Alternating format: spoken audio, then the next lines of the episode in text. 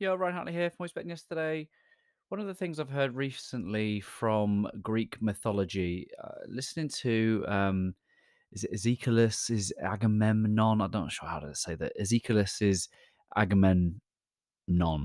he says that Zeus has led us to know the helmsman lays it down as law that we must suffer, suffer into truth and it's that last bit that I really want to draw attention to is this idea of suffering into truth. And I think there's so much wisdom in that because, you know, how often do we end up getting to a place of, I guess we would call it rock bottom, to a place where either things can't get any worse, whether there's some form of surrender, some form of acceptance, some sort of spiritual bucket moment, whether there is this uh, starting to generate the belief that there has to be more, there has to be something better than this. This can't be the way that things are meant to be. And eventually we get to that push point where we say no more. And we only get to that point truly through suffering. We don't get to that point of, oh, there has to be more, there has to be better when we get the best of everything. So the absolute understanding at the very least is that that suffering in its essence it can actually have the power and the potential to lead us into so much more of a better future and as as uh, Ezekiel is saying is um that that can lead to truth whether that be the truth of the situation around who we are or what's possible or some better understandings of the world or or our health. Let's just say you know one of the truth we suffer into truths where if we don't look after our body then we suffer into a truth of knowing well what needs to be done to better look after our body our mind our hearts our spirit. Um, if we suffer at work we we then come into a truth of what's really important to us and how that environment no longer serves us because it doesn't align with what's true to us in terms of our values, maybe. One of the main reasons I think we suffer into truth is because there's this moment when we do hit that rock bottom or this starting to believe that there's more or better, we start to take responsibility.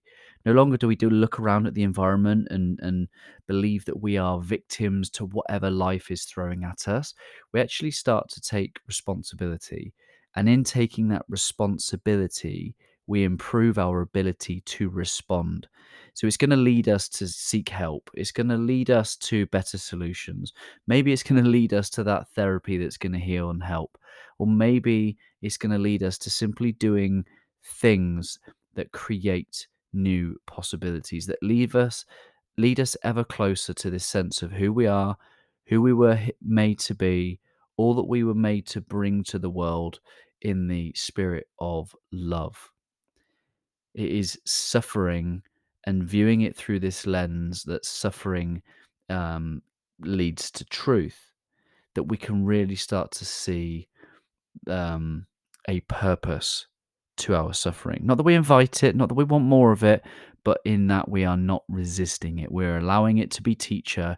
We're allowing it to guide us and show us and reveal to us what is true, what is important, what matters, so that we may take responsibility for doing that, being that, having more of that in our life, and know that that truth creates infinite new possibilities that would not be present if you had not suffered to begin with. There's this well-known scripture in the um, in the New Testament.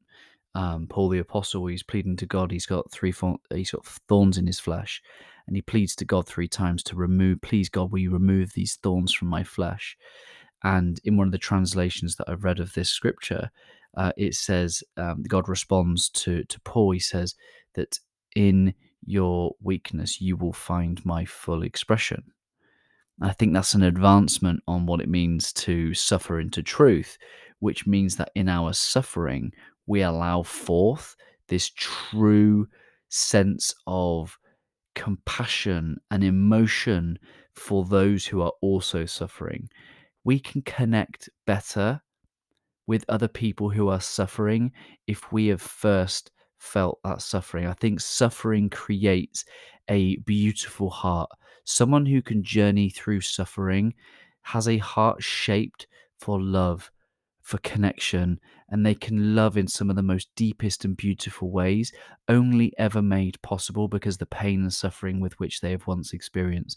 That is how we turn pain into purpose, suffering into truth, thorns in our flesh into the in, into the most beautiful, fullest expression of God through us. God is love. Nothing more, nothing less. That's simple. as That's as simple as I can make it for you.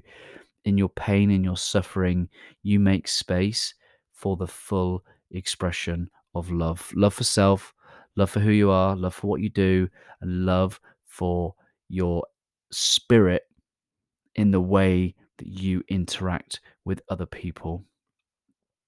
So, my friends, there is a purpose to our suffering. It's whatever it does to soften your heart and turn you into a loving, kind, and compassionate human being that would not otherwise be possible if you had not suffered to begin with. So, let's take some ancient Greek mythology, apply that to today, some two and a half thousand, however many thousand years later, and just know that your suffering is leading you closer to truth. Always love.